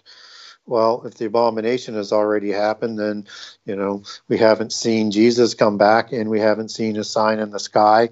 And clearly Daniel 9:26 says, "And unto the end of wars and desolations." And you take end back to Hebrew, that's the Hebrew word ketz, and that means the end time. And then that's followed in Daniel 9 7 with the confirming of the covenant, which is the end of those des- wars and desolations. So that's the end time, and they like to tend to want to just set that aside. And then when you show them uh, Daniel 12 uh, then they say, well, you know, that's that's for the church, that's not for Israel, and so they're they're taking things and moving them around and ignoring uh, prophecies and revelation and elsewhere. I won't go through the a complete dissertation as to all of the ones that they leave out, but that's the key thing to look out for is is they are leaving out uh, prophecy. And any approach my advice is for anybody that looks at an approach that is going to cherry pick um, prophecy, you should be skeptical on that.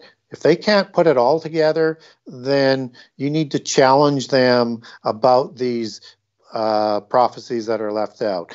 And they use outside sources like in Josephus, and which is an absolutely not that I just like just so Josephus, but they they use that as the sign that was seen over the head of Jerusalem at that time, which is absolutely crazy because, again, we didn't have Jesus come back at that time. But seemingly in preterism, they say that he did.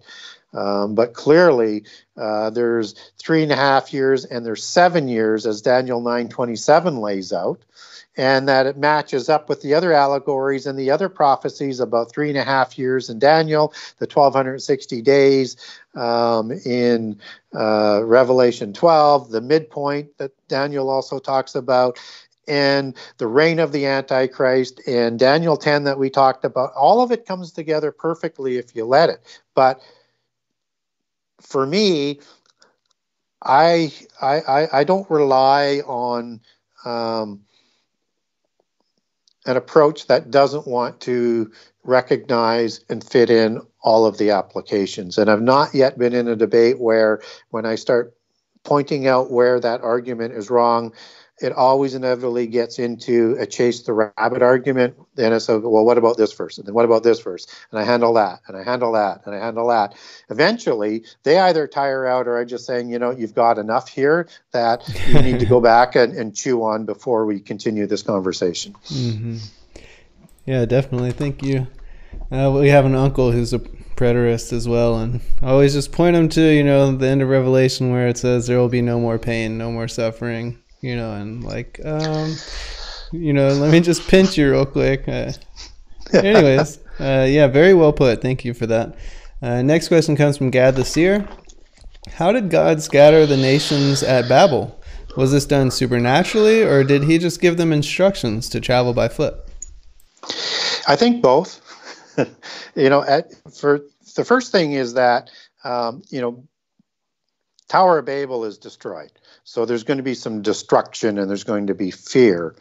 I think there's also an edict from God and probably through the angels to disperse. You know, like the people were told to disperse in, in day six of, of Genesis. And then as as they were instructed to disperse and, fill the earth after after the flood. I think there would be instructions that were uh, were given, but when you look at that from a Hebrew perspective, it doesn't say that uh, he just that he asked them. Like it literally says he scattered them. So whether or not he scared them or encouraged them or probably all of the above and pushed them to leave. And it was also made it easier, other than the destruction, would be the confusion of the languages because nobody could understand each other, right? So they're not going to sit there and talk to each other. They're just going to go on their way because there's too many languages to learn. Excellent point. Again, our next question comes from James. Can you talk about the sons of Anak and if they are the Anunnaki? Well, there's certainly a lot of similarities with the um, sort of enunciation or pronunciation of Anaki and uh, Anak. But again, that is a, that's a transliteration from the Hebrew, so it gets closer if we go back to Hebrew.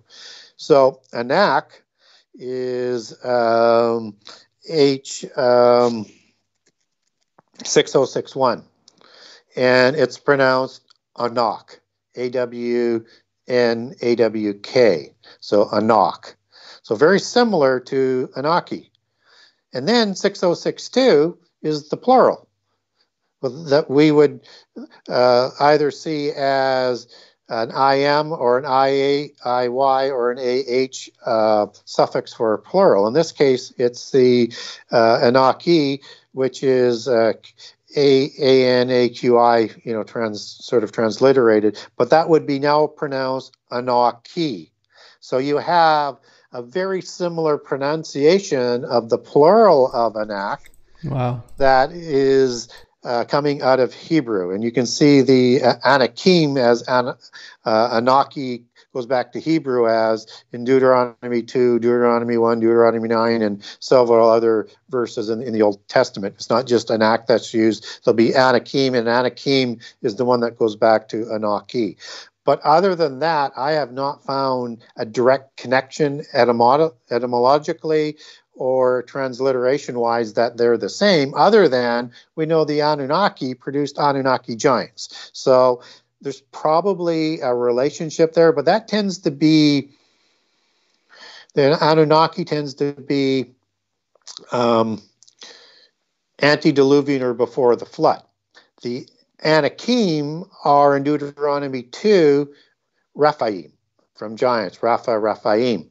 So they don't seem to be from the same period or from the same um, uh, sort of etymological base, unless, of course, uh, giants survived the flood, which is my second position, but not my more favored position. Who I think might be more closely related, and who knows, maybe the Anaki, the Anak of who come from Arbus, that name doesn't come from an Anunnaki sort of patronymical name, but who knows, maybe they accepted that as their name of their tribe because they knew the history of the Anunnaki before the flood. What we do know, though, is we get the Cad- Cadmonites, which are the Cadmoni, as you take that back to uh, Hebrew, and that's 6935 and 6931. And uh, that, uh, that is defined as the Eastern people. And these are giants, as it shows up in Genesis 15 and 18 with the Kenizzites and the Kenites.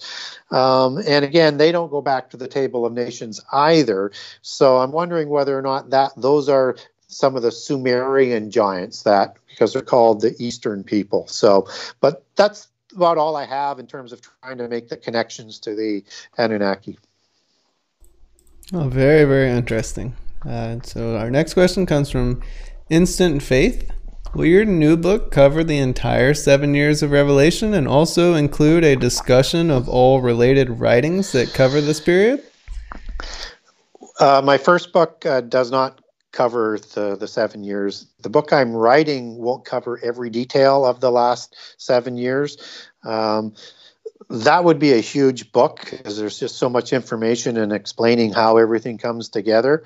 I will be writing, hopefully, uh, prophecy books, you know, for for a period of time, and I will be getting more and more into um, putting that chronology into place. And, and, a lot of that chronology I'll take I'm taking on in my current book. So, and that's some of the changes I wanted to make as I did a complete restart on the book, uh, you know, last year to say no, that's not the direction I want to go. I want to make it more towards Christians on this book.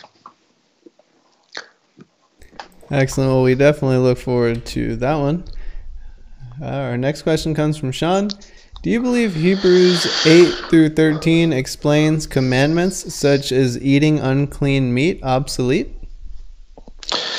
Well, you know, that is explaining the new covenant. And so uh, what we do know is a couple of things in terms of how that affects what we eat. So the first thing I'd like to point to would be uh, the book of Acts um, when James um, sets the law down for the difference between um, the people of Judah and the Gentiles. And for them, they were still to continue, the Judeans were still to continue with the Torah law, even though they would become Christians. But there's a reason for that. That's because they were created as a nation of priests separated by God with a special uh, uh, destiny and commission and a mission to do. And so they are a little unique. But the Gentiles were completely um, freed up of most of the eating uh, regulations, you know, except for sacrificing to idols and strangling and drinking of blood, like the most uh, corrupt of the things that you can do sort of with food.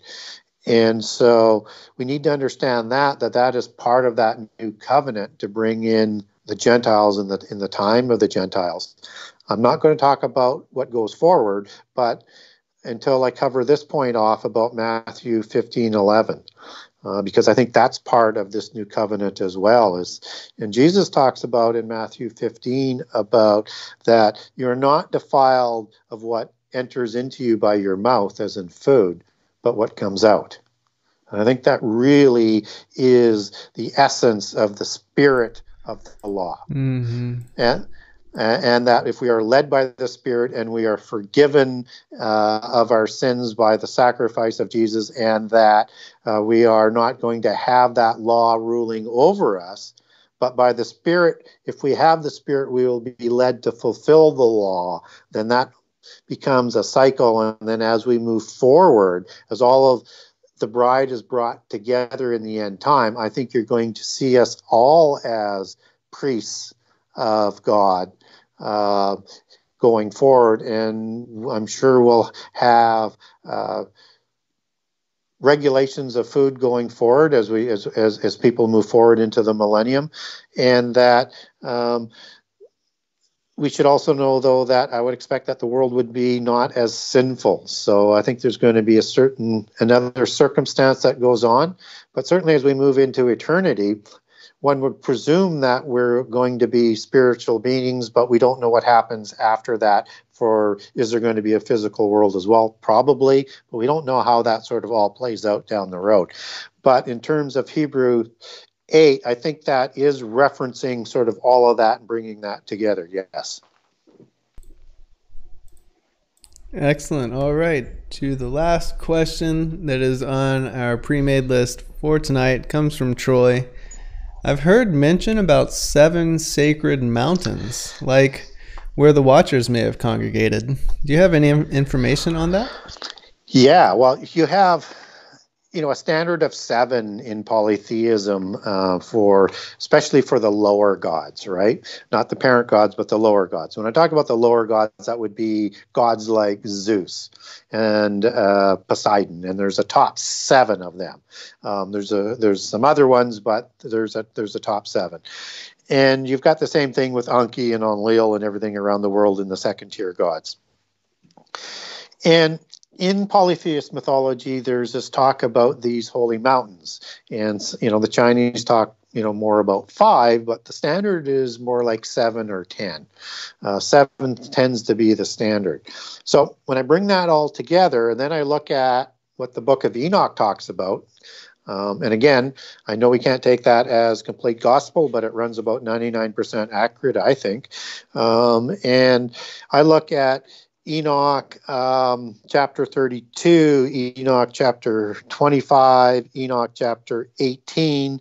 It talks about the seven mountains uh, associated with the earth and, and, and the angels of that time.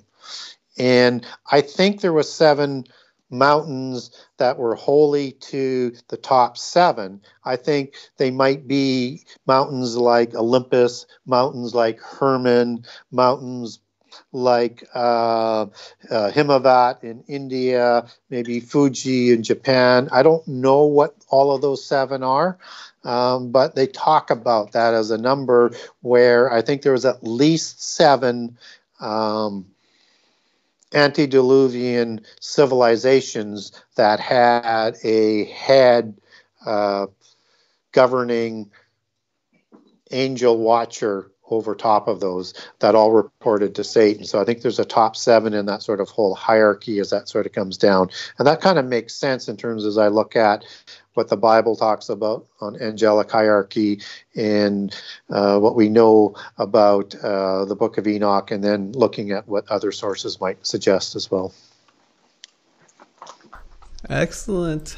Thank you so much for answering those questions. I guess we have nine minutes left. Maybe we can get uh, through a couple of the live questions. Our first one comes from MJM. When someone dies, what are the possible locations that the body, spirit, and soul can go? And from this point, what happens to these components when someone is resurrected? Yeah, so there's three components. There is the uh, the spirit, um, the soul, and the body. And the soul and the spirit are are of the earth, but and the spirit comes from God. Um, and so, my understanding when I read scripture, it says over and over and over and over and over is that when we die, uh, we go to um, we go to sleep, and the sleep and the dead know nothing.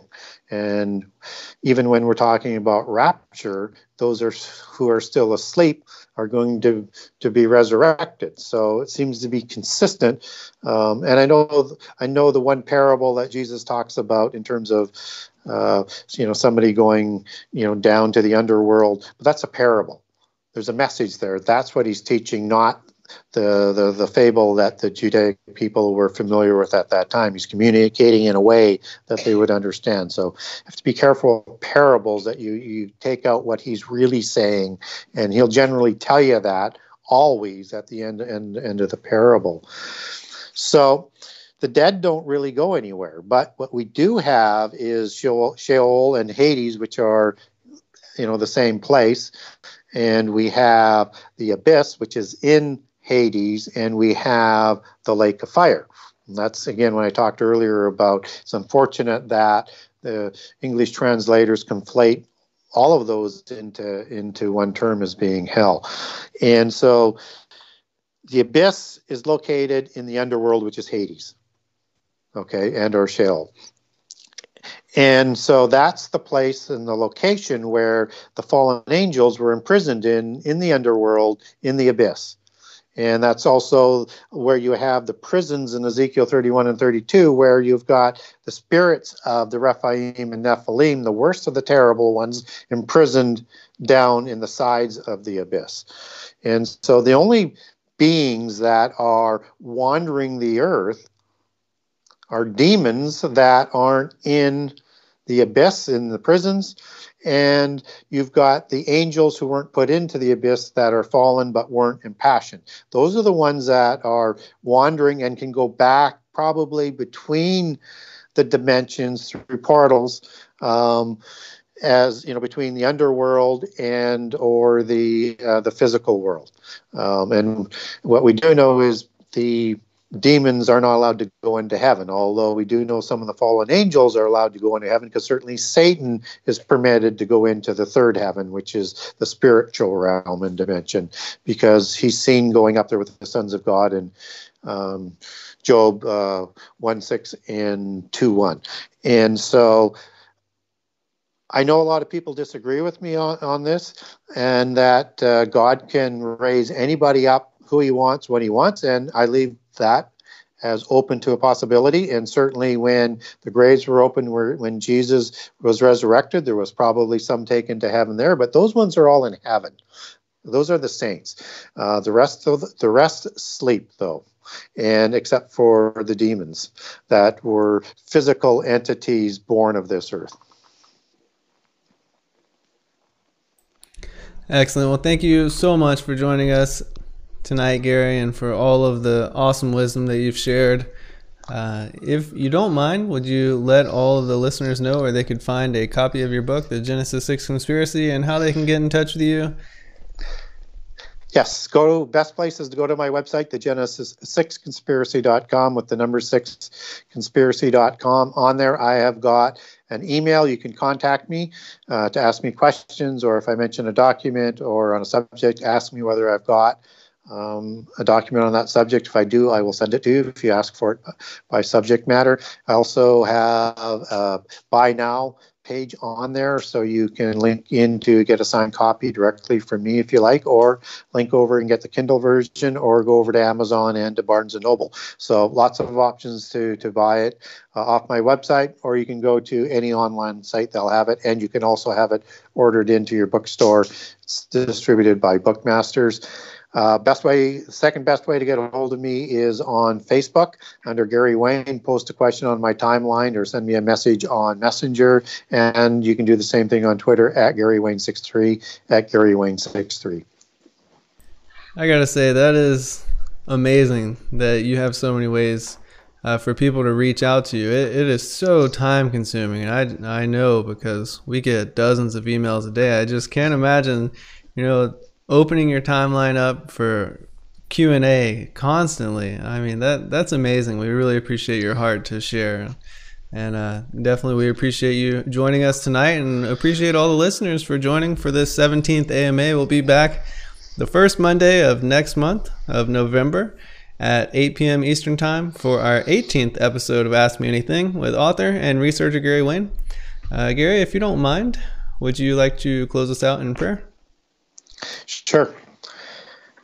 Father in heaven, we thank you for providing this opportunity to get together and commune and to exchange information and to glorify your name and your word and your scripture and all the great things that you have done for us and continue to provide for us.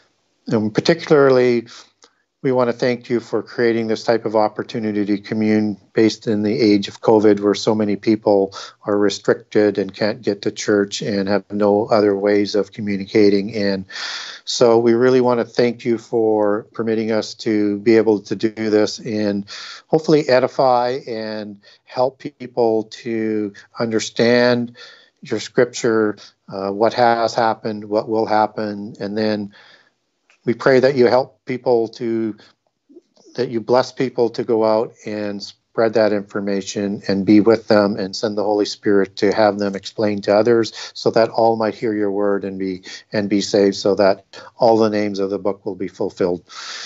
And we pray these things father in the name of our Savior, the Word Jesus, who sits at your right hand side and testifies to you for us and for all of the saints. We also pray in the name of the Holy Spirit and your great and holy name. Amen.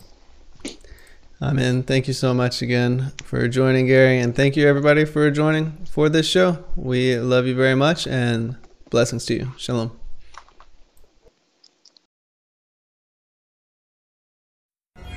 Every day, questions arise. Are the stories in the Bible true? What if I told you that there are hundreds of confirming witnesses? which give intricate detail to the stories in the Bible. Have you ever found yourself deep in the rabbit hole with questions that no one seemed to have the answers to? Join us the first Monday of every month at 8 p.m. Eastern Time on the Endeavor Freedom YouTube channel for our Ask Me Anything series with author and researcher Gary Wayne as he sheds light on the mysteries which have us all searching together.